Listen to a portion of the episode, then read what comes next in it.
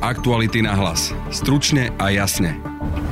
Prezidentka Zuzana Čaputová je pripravená vypísať opozičné referendum za predčasné voľby už na september, no iba ak ho odobrí ústavný súd. S otázkami, ktoré pomôžu raz a navždy tieto nejasnosti odstrániť. Minister zdravotníctva Vladimír Lengvarsky vysvetlil, prečo Slovensko pozastavilo očkovanie AstraZenekou. Ten hlavný je, že tých e, očkovacích e, dávok nie je dostatok. A povedal aj, kedy sa začne očkovať Sputnikom a kedy si budete môcť vybrať svoju vakcínu. V dnešnom podcaste budete počuť aj časť rozhovoru s Robertom Sujom, ktorého minulý týždeň náhle odvolali z vedenia NCZI, inštitúcie zodpovednej za registráciu na očkovanie. Suja teraz kritizuje ministerstvo za pomalú vakcináciu. Budeme zatvárať očkovacie centrá a sú očkovacie centrá, ktoré nebudú mať takú vyťaženosť.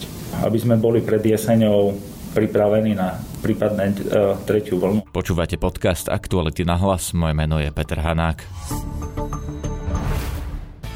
Ford SUV šrotovné je tu. Zastavte sa s vašim starým autom u predajcu značky Ford a vymente ho za nové a štýlové SUV. Získajte okamžite dostupné modely Ford Puma a Ford Kuga aj v hybridných verziách s odkupným bonusom a celkovým cenovým zvýhodnením až do 9600 eur s možnosťou financovania na splátky tomu získate zdarma aj 5-ročnú predloženú záruku Ford Protect, tak neváhajte a vymente teraz svoje staré auto za nové a štýlové Ford SUV. Viac na Ford SK. Aktuality na hlas. Stručne a jasne.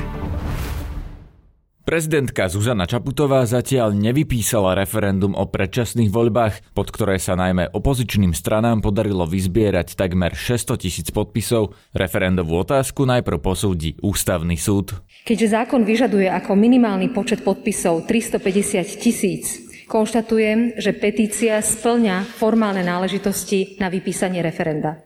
Druhou podmienkou pre vypísanie referenda je splnenie obsahových náležitostí, a teda súlad predmetu referenda s ústavou.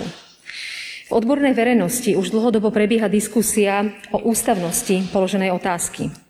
Právne názory sa rôznia a rovnako sa rôznia aj názory na to, akým spôsobom má byť výsledok referenda uvedený do praxe. Doterajšia judikatúra Ústavného súdu ohľadom inštitútu referenda neposkytuje dostatočný základ, podľa ktorého by mohli ústavné orgány postupovať. Nie je teda jasné, či v prípade, ak by sa referendum konalo a bolo by rozhodnuté o predčasných voľbách, znamenalo by to, že o tomto výsledku majú ešte hlasovať poslanci, alebo má takto, takýto výsledok referenda priame účinky. Pokiaľ sa tieto nejasnosti včas nezodpovedajú, získajú priestor tí, ktorí s prípadným výsledkom referenda nebudú spokojní, aby jeho výsledky spochybnili. Mám vo veľkom rešpekte petičné právo a považujem za svoju ústavnú povinnosť zabezpečiť, aby referendum nesprevádzali žiadne pochybnosti a aby jeho výsledok nemohol byť napadnutelný. Rozhodla som sa preto obrátiť na Ústavný súd Slovenskej republiky s otázkami, ktoré pomôžu raz a navždy tieto nejasnosti odstrániť. Teda s otázkami, či predmet navrhovaného referenda je alebo nie je v súlade s ústavou a ak áno, ako majú príslušné ústavné orgány postupovať po platnom referende. Tak ako som žiadnym spôsobom nenaťahovala čas pri overovaní podpisov tak aj v tejto veci budem konať bezodkladne a hneď zajtra sa s otázkami obrátim na Ústavný súd Slovenskej republiky. Doručením začne Ústavnému súdu plynúť lehota 60 dní. Zároveň dopredu deklarujem, že v prípade kladného stanoviska Ústavného súdu neplánujem využiť celú zostávajúcu časť lehoty, ktorú podľa ústavy mám, a referendum vyhlásim tak, aby sa mohlo konať ešte v septembri. Ako skončí táto otázka na ústavnom súde je extrémne neisté, lebo ani ústavní právnici sa nezhodujú, či sa niečo také ako referendum o predčasných voľbách vôbec môže konať. V histórii Slovenska sme pritom takéto referendum už mali. Ak sa chcete o tejto téme dozvedieť viac, napríklad aj z ústavnoprávneho hľadiska, nájdete si náš podcast spred dvoch týždňov s názvom Opozičné referendum majú 600 tisíc podpisov, no neistú ústavnosť. Aktuality na hlas. Stručne a jasne. Minister zdravotníctva Vladimír Lengvarský dnes konečne vysvetlil, prečo Slovensko včera zastavilo očkovanie prvou dávkou AstraZeneca. Je pravda, že sa pozastavilo očkovanie prvou dávkou AstraZeneca. Jedným z tých menej závažných dôvodov je e, to umrtie, ktoré stále prešetrujeme. ale ten hlavný je, že tých očkovacích dávok nie je dostatok. Takže pokračujeme preočkovanie druhou dávkou, kde tých vakcín máme odložených dostatočný počet, s tým, že s AstraZeneca naďalej rátame v očkovacej schéme. Budeme pracovať na tom, aby občan mal voľný výber vakcín, vrátane neregistrovaných, počiarkujem, a na nábeh tohto systému e, potrebujeme nejaké 2-3 týždne, to znamená rátame od 1. júna. Dovtedy všetci, ktorí sú objednaní na prvú dávku e, AstraZeneca, dostanú Pfizer. Očkovať budú môcť už aj lekári v ambulanciách, avšak nie Pfizerom, ktorý si vyžaduje špeciálne skladovanie. Minister povedal aj, kedy sa začne očkovať Sputnikom. Čo sa týka vakcíny Sputnik 5, e, máme ruskou stranou definitívne podpísané stanovisko na súhlas na jej používanie a zaplatením patričnej sumy sa e, vakcíny stanú našim majetkom a predpokladám, že začiatkom júna ju takisto zaradíme do vakcinačného programu. Dobrý deň, Lenka 3. Ja by som sa ešte vrátila k tej Astre. Už čoraz viacej svetových odborníkov hovorí o tom, že sa pravdepodobne bude musieť preočkovávať aj treťou vakcínou, čo v prípade Astry už s ňou prakticky neráta ani Európska únia. Ja si myslím, že Európska únia s ňou ráta tie súdne spory, ktoré tam sa začnú prebiehať, ja nevnímam ako nejaký problém bezpečnosti vakcíny. To je problém dodávok, ktoré boli zazmluvnené a neboli splnené. Takže to sú dve rozdielne veci. Pokiaľ e, sa týka preočkovania druhou dávkou, alebo teda treťou dávkou, samozrejme, ako som už niekoľkokrát avizoval, sú štúdie o tom, že e, pokiaľ e, tých informácií bude dostatok, tak samozrejme, že nás čaká takisto tretie kolo očkovania a plus tomu určite pribudnú mladiství a deti, tak ako sa to už deje v Spojených štátoch, takže eh, ja by som nevedel problém s tým, že či budem preočkovať eh, AstraZeneca alebo niečím iným. Ja si myslím, že toto je eh, ešte v súčasnosti príliš skoro povedať. Ja by som sa chcela spýtať k Sputniku, že na základe čoho sa vlastne bude touto vakcínou očkovať, kde sa ľudia prihlásia na túto vakcínu, aký je váš zámer? Zámer je taký, že v, tejto chvíli sa rieši logistika tohto systému, lebo to je samozrejme znovu odlišný spôsob, ako u vakcín doteraz používame a takisto aj e, sieť tých e, vakcinačných stredísk. Takže to bude jasné v priebehu niekoľkých, možno jedného, dvoch týždňov. A postačujú tie výsledky ohľadom bezpečnosti z Maďarska? Áno. Kedy podpíšete súhlas na použitie? Po dohode s najvyšším vedením štátu. Tak ale keď teda avizujete, To je otázka že... dní. Čo teda presvedčilo vás, lebo vy ste hovorili, že budete brať do úvahy stanoviska odborníkov. Dostali sme len výsledky z Maďarska, ktoré sme už mali pred dvoma týždňami. Ja som mal diskusie s odborníkmi. A Šukol vám na to čo povedal? Šuko e, nemal proti tomu nič. Prosím? Nemal proti tomu nič. Nemal, a dostali už dokumenty, ktoré požadovali? Tie, ktoré sme požadovali, všetky nie, ale máme ich z iných zdrojov. Keďže niektoré vakcíny, ako aj Sputnik, budú vlastne na báze dobrovoľnosti, to znamená, že sa nejakým systémom vlastne v NCZD pri nahlasovaní zmeniť to, že si ja odkrtnem, že vyberám Áno, si len túto vakcínu? áno, áno. Platí to pre Sputnik, pre Johnson? Chcem, aby to platilo pre všetky vakcíny. Bude to formou nejakých klinických testov, alebo tí ľudia budú brať na seba vlastnú zodpovednosť? Tu zodpovednosť preberá štát. Aktuality na hlas. Stručne a jasne. Bývalého šéfa Národného centra zdravotníckých informácií Roberta Suju minulý týždeň ministerstvo zdravotníctva odvolalo z funkcie po tlačovke, kde obhajoval termíny na očkovanie pre mladých a tvrdil, že už o tri týždne môžeme pre nízky záujem začať zatvárať vakcinačné centra. Robert Suja poskytol rozhovor našej kolegyni Jane Čunderlíkovej, v ktorom ostro kritizuje vedenie ministerstva aj riadenie pandémie. Celý rozhovor si môžete prečítať na našom webe, tu sú z neho niektoré vybrané časti. Keby som mal povedať subjektívne, áno, myslím si, že to bolo vo väzbe na tú tlačovú konferenciu a keď som mal povedať na tej tlačovej konferencii, nič by som na nej nezmenil. Absolútne nič. A nebola tá tlačová konferencia trošku aj také nejaké vybavovanie si z vašej strany účtov, lebo teda spomenali ste tam statusy pána Salaja, hovorili ste o varietných analytikoch, o tom, že vám štát nedal peniaze na SMS-ky. Prečo to vnímate ako vybavovanie si účtov, ako keď vás...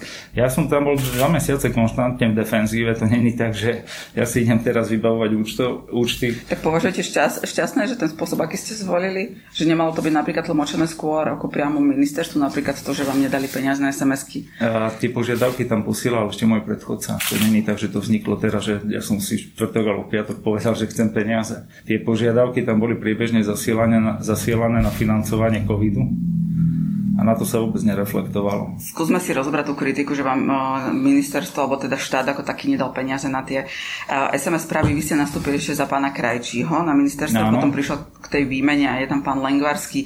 Čiže ani po výmene ministrov sa akože táto pre vás v podstate momentálne ako jedna z masívnych vecí to rozosielanie SMS-iek nejako finančne nebola podporovaná, alebo bola len... No, no, ja by som povedal, tie SMS-ky sú taká špecifická vec a prečo som ich spomenul je preto, že každý je s nimi v nejakej interakcii, každý občan Slovenskej republiky, ale tých, tie požiadavky boli oveľa širšie, to neboli špeciálne špecificky, že iba SMS-ky, ale na tých SMS-kách sa to dalo dobre dokumentovať vlastne tá podpora zo strany ministerstva zdravotníctva.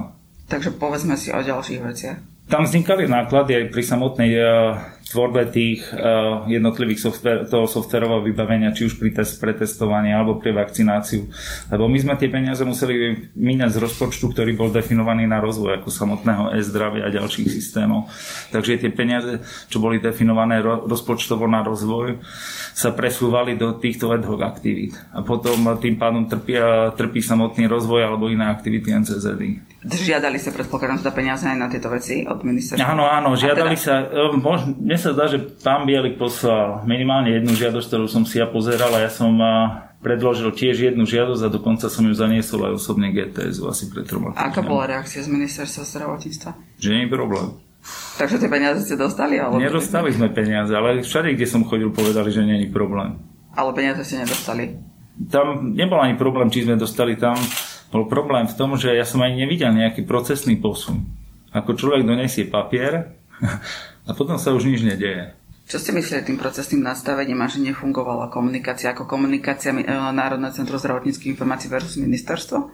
Ja by som to možno priblížil na tom príklade presne tých 16 až 18 ročných, na ktorý sa stal taký slávny. Ja som sedel na pracovnom stretnutí v útorok po obede neviem, okolo 3. 4. a vtedy mi prišla kolegyňa povedať, že minister povedal v televízii, že od čtvrtku spúšťame 16, od, kategóriu od 16 rokov. Takže takto som sa to oficiálne dozvedel a v podstate my sme začali k tomu hneď pristupovať, že hneď sa to začalo pripravovať. Je to, alebo teda bolo to štandardné, že vám um, takýmto spôsobom a v takomto uh, časovom predstihu, nazvem to, v úvodzovkách dávalo ministerstvo vedieť spúšťanie alebo teda otváranie čakárne pre ďalšiu vekovú kategóriu? Vo väčšine prípadov som sa toto dozvedel v krátkom predstihu a môžem povedať aj skúsenosť piatku. Vtedy som sa dozvedel pre zmenu z médií, že otvárame čakáreň pre starších ľudí so sprievodom. Týždeň predtým, ako boli 16 roční. Tak v piatok bolo zase pre zmenu oznámené, že otvárame čakáreň pre starších ľudí, ľudí na 70 rokov so sprievodom. A aby som povedal, to není tak definované, že sa dozviete z médií a následne vám pošle niekto detailnú funkčnú špecifikáciu, že čo chce. To keď vám sa dozviete, že máte otvoriť čakáreň pre seniorov so sprievodom, tak si musíte premyslieť všetky tie alternatívy, z ktoré z toho vyplývajú, čo sa môže s tým udiať pre vás osobne teda, keď sa vrátim tých 16 až 18 ročným alebo 16-17 ročným, ono sa hovorilo, vlastne ministerstvo najprv komunikovalo, že keď sa otvorí čakáren, tak pred 18+. Plus.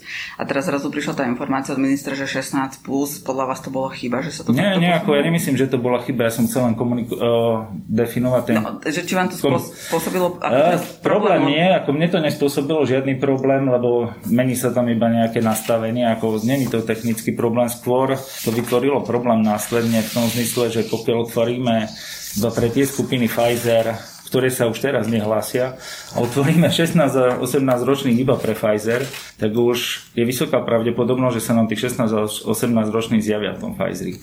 Keď v čakárni nepribúdajú tí ľudia, ktorí majú nárok. Čiže vy ste to očakávali, že to takto dopadne? Tie očakávania by som nastavoval ináč. Možno ja som priebežne sledoval čakáreň a mne sa zdal ten tá miera registrácie je pomerne nízka. Som bol skeptickejší a čakal som to 300 tisíc možno za tie dva dní a ono to na konci bolo 130 tisíc za dva dní.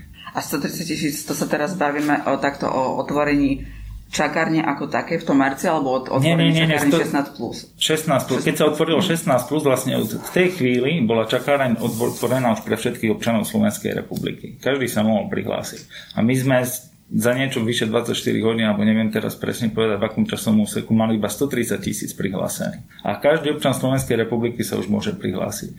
A keď si zoberiete tú mieru, že väčšinou je to stále tak, keď sa otvorila nová veková skupina, tak bol tam ten nával, tak z tejto veľkej početnej skupiny, čo je od 16 do 40, ktorá sa otvorila, plus sa tam samozrejme prihlásili aj nejakí starší stále, ten záujem bol pomerne nízky. Tam v Bardejove nám klesol, keď sme zrušili tých mladých ľudí zo 116 ľudí na jedného.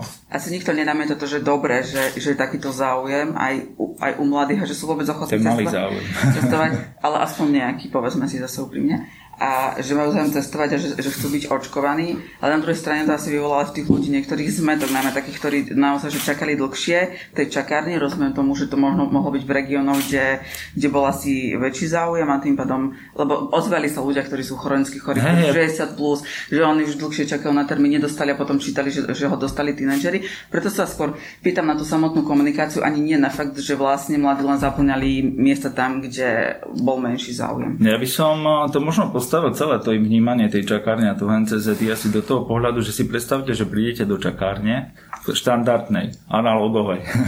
Máte tam papier a pero. Príde prvý človek, sa zapíše, príde druhý človek, sa zapíše, tretí, štvrtý, piatý. Teraz si tam všetci posadajú, ale v konečnom dôsledku je sestrička takto rozhodne, kto ide. Takže príde starší človek, vás predbehne. Napriek tomu, že vy ste zapísaní v čakárni. Príde Žena s dieťaťom vás predbehne. Potom príde akútny prípad, vás predbehne. A vy, ak sedíte v tej čakárni na takej dlhej chudbe, sa pozeráte o dve čakárne ďalej a vidíte, tam sa nič nedieje, tam každý, kto príde, vojde. A vlastne NCZ jediné, čo robí, je ten papier s tým perom, kde sa každý môže zapísať, ale nemá tu právomoc teraz rozhodnúť, lebo ten dopyt bol veľký. Prečo napríklad neotvoríme ne, nedovolíme výber vakcíny, ale to vôbec nie je v kompetencii NCZ. Ale prečo sa vakcíny nedistribujú podľa toho, kde je aký záujem, to zase nie je v kompetencii. My jediné, čo robíme, je naozaj vytvárame ten zoznam a Keby som to povedal nejakú paralelu medzi tým, eh, čo som vravel o tej analogovej čakárni a tejto digitálnej, tak ministerstvo je tá sestrička, ktorá rozhodne, že ktorí tam pôjdu a ktorí nie. Na tej tlačovej besede vlastne my ste povedali aj takú vec, že, že si myslíte, že o 3-4 týždne sa budú zatvárať vakcinačné centra, čiže sa vraciam o kúkoch k, k tomu zájmu, nezáujmu.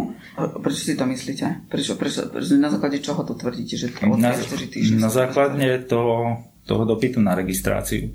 Ako tie 3-4 týždne, keď som videl deň potom, že bolo zaočkovaných za deň iba 5000 ľudí, tak jasne, že ten bude tretí nebudú 3-4 týždne, ale keby sme držali nejaký rejt očkovanosti niekde na úrovni 17 tisíc a hlásilo by sa na, hlásili by sa nám ľudia asi v tom istom pomere, ako sa hlásili priebežne predtým, tak ono, tie kapacity sa budú míňať. A keď ja som povedal, 3-4 týždne som nepovedal, že zatvoríme plošne všetky očkovacie centra, ale budeme zatvárať očkovacie centra a sú očkovacie centra, ktoré nebudú mať takú vyťaženosť.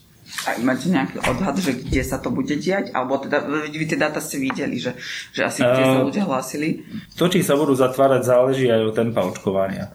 Ale ja som aj povedal, že ten odhad, aký vidím, je niekde na úrovni 38% a optimisticky to vidím na úrovni 48%. A ten odhad, by som povedal, časový rámec definujem ako koniec septembra, aby sme boli pred jeseňou pripravení na prípadne uh, tretiu vlnu alebo niečo. Keď si zoberieme ten rámec 4 mesiacov, že by sme potrebovali zaočkovať, aby sme získali aspoň 60%, v tejto chvíli ešte 2,1 milióna, tak za tie 4 mesiace nám to vychádza si 17 100 ľudí denne prvoočkovancov. To sa už ani logisticky nedá zvládnuť. A to už ani nemusím hrať ten odhad e, k tomu dopytu. Už týždeň predtým som to vnímal. Potom som si pozrel rozhovor politikov s, s premiérom. On tam uviedol 52%, že bude zaočkovaných do konca júna.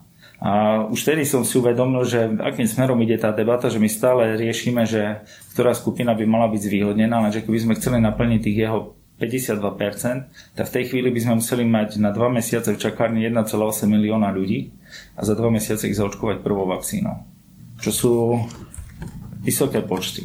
A teraz, keď som si to rozkladal ďalej, tak ja som vlastne zistil, že týmto smerom sa vôbec tá debata nepohybuje. Stále sa riešilo, ktorá skupina by mala ísť prvá, ale že ten plošný záujem je taký, aký je, je, je niekde na okraji debaty. A aby som to nevravel teraz, že som to vravel z okolností, som si vyskladal, by som povedal, veľmi dobrý, asi podľa môjho názoru najlepší analytický tým pre e, dátový, s ktorými som sa chcel stretnúť v útorok a túto tému som chcel otvoriť, ako otvoriť v tom zmysle, že poďme sa nad tým nejak analyticky zamyslieť. Tí ľudia majú nejaké motivácie, môžu tam byť nejaké pohnútky a môžu byť nejaké podnety, ktoré by k tomu primali. Do akej miery si myslíte napríklad, že keby sa Pfizer otvoril pre všetky vekové kategórie, by to mohlo zvýšiť záujem o to očkovanie? Mm, myslím si, že už teraz majú číslo, tak vedia povedať. Možno, že sa prihlásilo tento týždeň 500 tisíc ľudí. Čiže nemáte si dať teda? Nie, nie, nie, tak ako ja som skončil okamžite, takže neviem odhadnúť ten záujem, ale pokiaľ najmä tomu, že sa otvoril, lebo sa otvorilo pomerne široké spektrum a práve z tej skupiny, kde by mohol byť najväčší dopyt, je od 45 do 60 a pokiaľ sa prihlásil nejaký pol milióna ľudí, tak je tam nádej, ale stále nie sme na tých ani tých 38%. Na dnešnej epizóde podcastu Aktuality na hlas sa podielali Jana Čunderlíková, Valentína Rybárová, Adam Oleš, Nikoleta Pindiaková a Matej Ohrablo. Zdraví vás Peter Hanák. Aktuality na hlas. Stručne a jasne.